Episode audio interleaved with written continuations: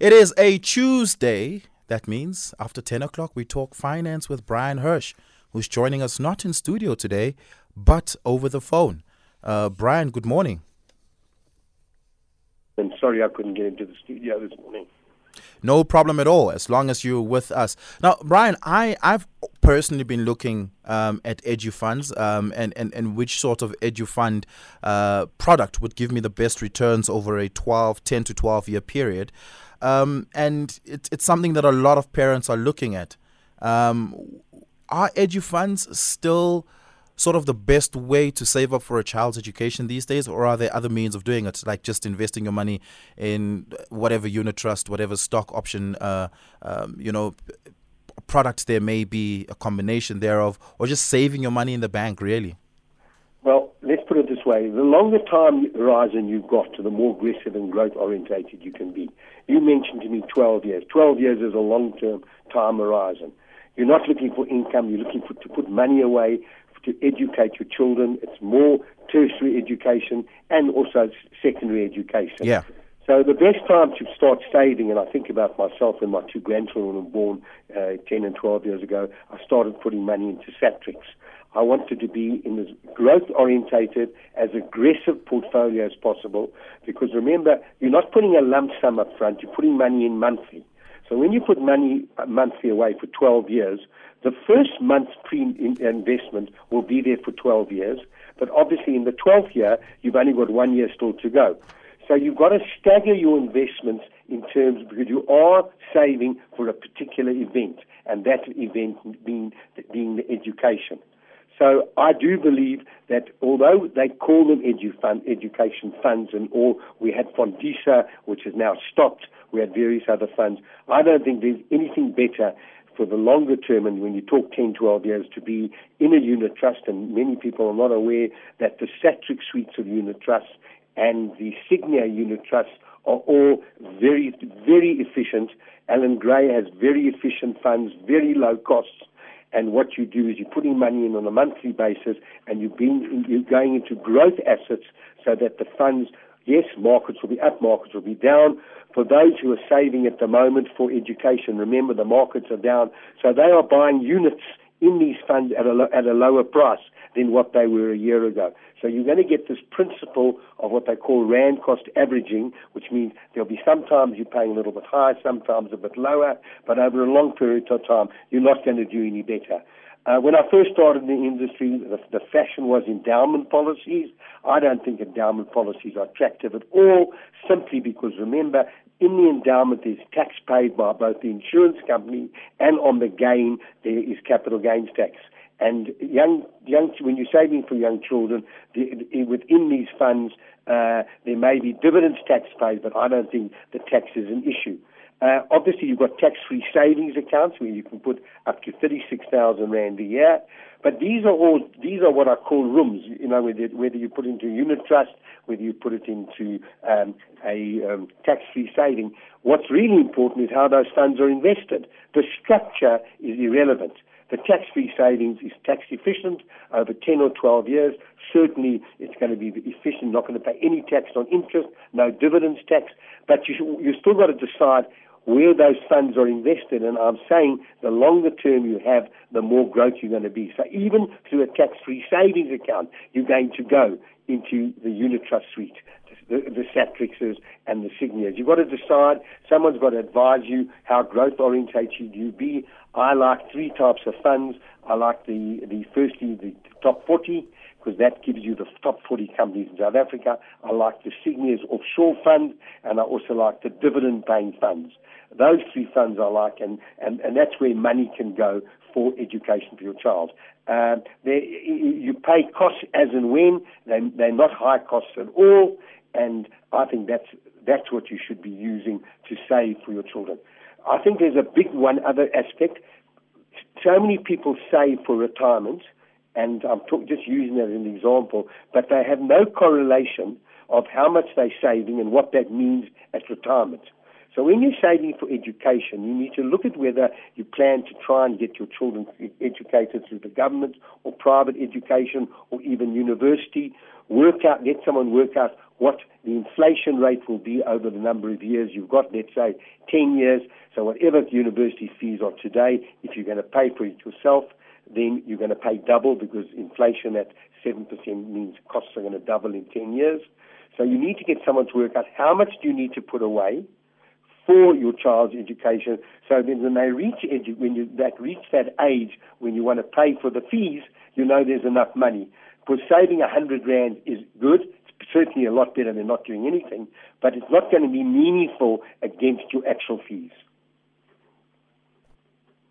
when thinking about an edu fund, wh- wh- what's the best place? To, how much is a good amount of money to start with, right? Because people think, oh, I need to save enormous amount of money equivalent to my child's school monthly school fees at the time to be able to really put together an edu fund. But you mentioned something like a hundred rand. I don't know if you meant that hypothetically or I quite realistically. It's better to put a hundred rand in nothing. But a hundred rand, if you put a hundred rand away, that's twelve hundred rand a year for ten years. You put in twelve thousand rand if your education cost today are thirty thousand, you not that education cost is going to go up because of inflation. So you've got to do the number. You've actually got to do the number, and you've got to see how much do I need to put away to make sure that I've got sufficient to ed- educate my child at a certain age and then you've got to work backwards to see how much have I can I afford it. If not, then you know where you stand. At least you know maybe you're going to get halfway or quarter of the way. Yeah. But just putting a hundred rand doesn't mean anything unless you correlate it with something at the end of how much money you're looking for. And like this is all goal dependent, now, right? You want to put a hundred thousand rand uh, in a house in three years' time. You've got to calculate how much do I need to save now to have that that, that deposit in three years' time. It's exactly the same with education. Yeah. 011 714 2006. Give us a call if you have a question or a comment for Bryan this morning. 011 714 2006. You can also WhatsApp us on 0614 104 107. Let me let me let me start here, Bryan. Um, obviously, the cost of education keeps rising over time, um, and more and more people want to put their children in private schools as opposed to public schools, uh, given the failures of the public education system.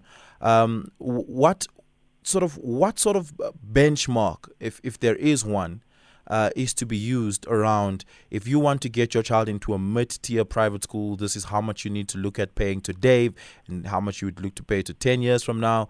Um, and here's what you need to save towards it. Are there any sort of, um, you know, metrics and benchmarks that we can look at that is a that would serve as a guideline for that?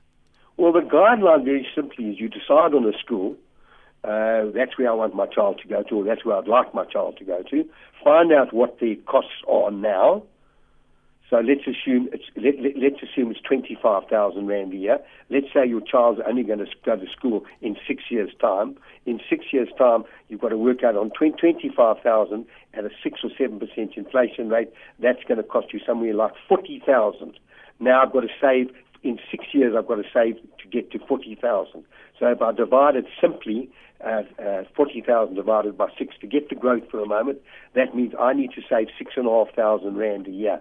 I need to pay, fi- I need to save 500, 5,000, 500, sorry, I need to save 5,500 a year.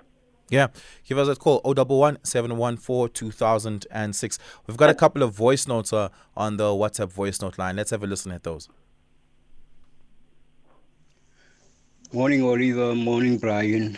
In 1991, my late father and I bought shares from Sorghum Breweries, and I handed everything, uh, certificate to my daughter Pumeza to find it out what is really happening.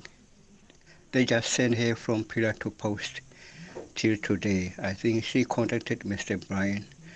Nothing, nothing is really happening. I just want to know what one can really do in these instances. Well, I need to understand. also heard that there were a couple of people that were paid. Yeah. I don't know when. I okay. just want to find out what can one do in this instance. What happened to Thank Salcombe you. Brewery? Zola from Cape Town. So, yeah, Bryan, do you want to respond to that? Yeah, I, look, I don't know what happened to Sorghum Breweries. It's not, uh, it's not, it's, it's a company I knew, but I don't know what happened to it. Did it get taken over? Uh, did they pay out? I will check up with our broking houses. Oliver, while I'm talk, talking to you, I had three questions last week which I was unable to answer. Do you mind if I answer if I go through them now? Let's let's just take another voice note and then and then we can uh, refer back to some of last week's questions. Yeah. Let's have a listen at this. Good morning to you and Bryan and the listeners. Just want to find out from Bryan uh, unclaimed benefits of uh, 42 billion, which is now 47 billion rand, lying in reserve accounts belonging to uh, former members of uh, pension and provident funds. Are these monies uh, being taxed uh, while they sit in the reserve accounts? Does Bryan know about any tax being uh, Uh, applicable on these monies uh, because uh, there was uh, an intention by Treasury to tax this money uh, upfront, even if nobody's claimed it yet. thanks, Frank Maritzburg. Thank you. Well, let me explain to you about unclaimed benefits. Unclaimed benefits are not taxed simply because no retirement benefit whilst in the fund is taxed. It's exactly as same as a tax-free account. Uh, and uh, but when you get your funds out of a retirement fund, then there are certain tax payables. You can get one third in cash, and then there's a certain amount tax free. But these unclaimed benefits are certainly not taxed because no dividends or interest or capital gains is taxed in a retirement fund. And these unclaimed benefits are still there. You can get hold of the FSB. You can quote the company. Uh, there's even a special line that you can call regarding uh, to check up on unclaimed benefits. I actually have one call that did come that I'm working with at the moment, uh, and I am trying to help him, uh, waiting for some information from him because he was a member of the fund. The fund got taken over. He left the fund, and they can't find his benefits. So I am looking there for him, but unclaimed benefits are not taxed. Okay, fantastic. Let's take a quick break. On the other side, we will take some calls. Talking Finance with Bryan Hirsch, making sense of your finance. 011 714 2006. That's the number to dial if you would like to ask Bryan a question or a comment. Britumelo in Lenasia, good morning. Good morning, Bryan. How are you? Fantastic. So go ahead. Good. Uh, I have one question for your guest.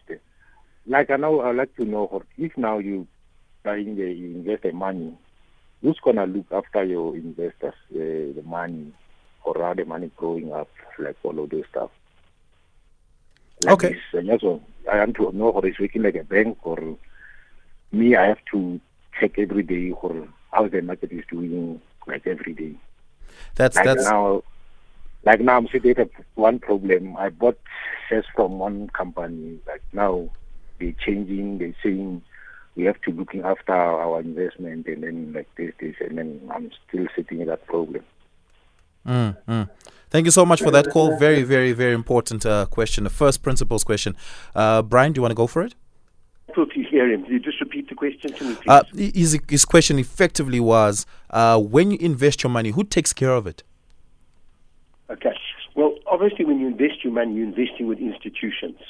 And these institutions employ top fund managers all with expertise in their specific field, because there's a lot of different investments you could make. I mean, when you're talking about you could be when you're talking about equities, you're talking about property. There's all different property funds. There's a property fund that may be more more industrial, more warehouse. There's property funds that are office. There's shops. There's shopping centres.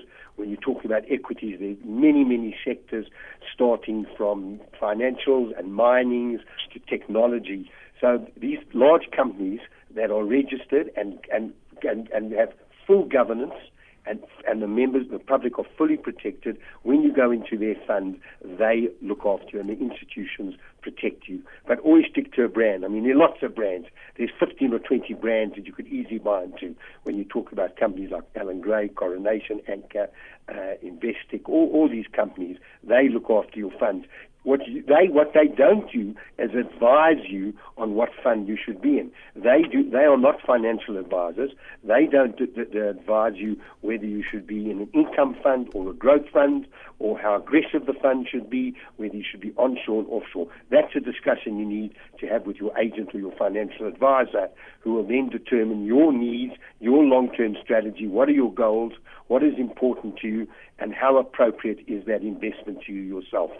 So you, I think you mentioned the word watch, watching the markets on a daily basis. Yeah. Well, no one what you, the last thing you're going to do is watch the markets on a daily basis. These fund managers, and I'm in that I'm in that field as well, have to watch the markets on a daily basis. I don't want to. I'd rather go away for six months and not look at the market because the market is not a short-term investment. It's a long-term investment. It's like when you buy a property, you don't watch the value of the property on a daily basis. You wouldn't. Sometimes you wouldn't even know for a few years what the value of the policy of the property is. Whereas when it comes to equity investments, you can get it daily. So you shouldn't be in the market if you're going to watch the market daily. That's long term, five, seven years out. Money market, well, you don't need to worry because when you put your money in the bank, you've got the protection. It's governed by also by all the regulators that are required and all the compliance officers within the companies. Full, you, you're fully protected. What you're not protected against is a fund manager making a bad decision. Uh, you, you protect, you're certainly making poor selections, and that's why you need to look at past performance, which will give you a guide to future performance. It's no guarantee, because past performance is not a guarantee of the future, but you can look at the track record of any particular fund manager that you're investing with. Okay. Do you want to address some of those two questions uh, from last week, Bryan? The first question I had was someone asking about the uh, how much can you contribute, make as a voluntary contribution to a pension or provident fund. In other words, if you're a member of a fund and you want to put more into your fund on a monthly basis, you can. There are only limitations you're limited to. Firstly, you can't put more than 27.5% of your salary into your fund. And two, it can't be more than 350,000 rand a year, and that includes all contributions to all retirement funds. So if you're contributing at the moment 5,000 and you want to go up to 6 or 7,000 and it's within the 27 and a half, you can just tell your employer, I want to make a voluntary contrib- contribution to our fund. So that was the first question I had. The second question, we were talking about divorce and, and we were talking about um, marriages that are not registered. And the question I got was, where do you go to get help? Because to go to a lawyer today, a particular lady told me she had quoted 18,000 rand. She was being in a relationship, not married, but relationship, which, by the way, is binding. And I've got deep, I've got, I, I struggled this week, so I can imagine what the public goes through. But you can always contact legal aid. It's legal. I'll give you the, I'll give the e- email out. It's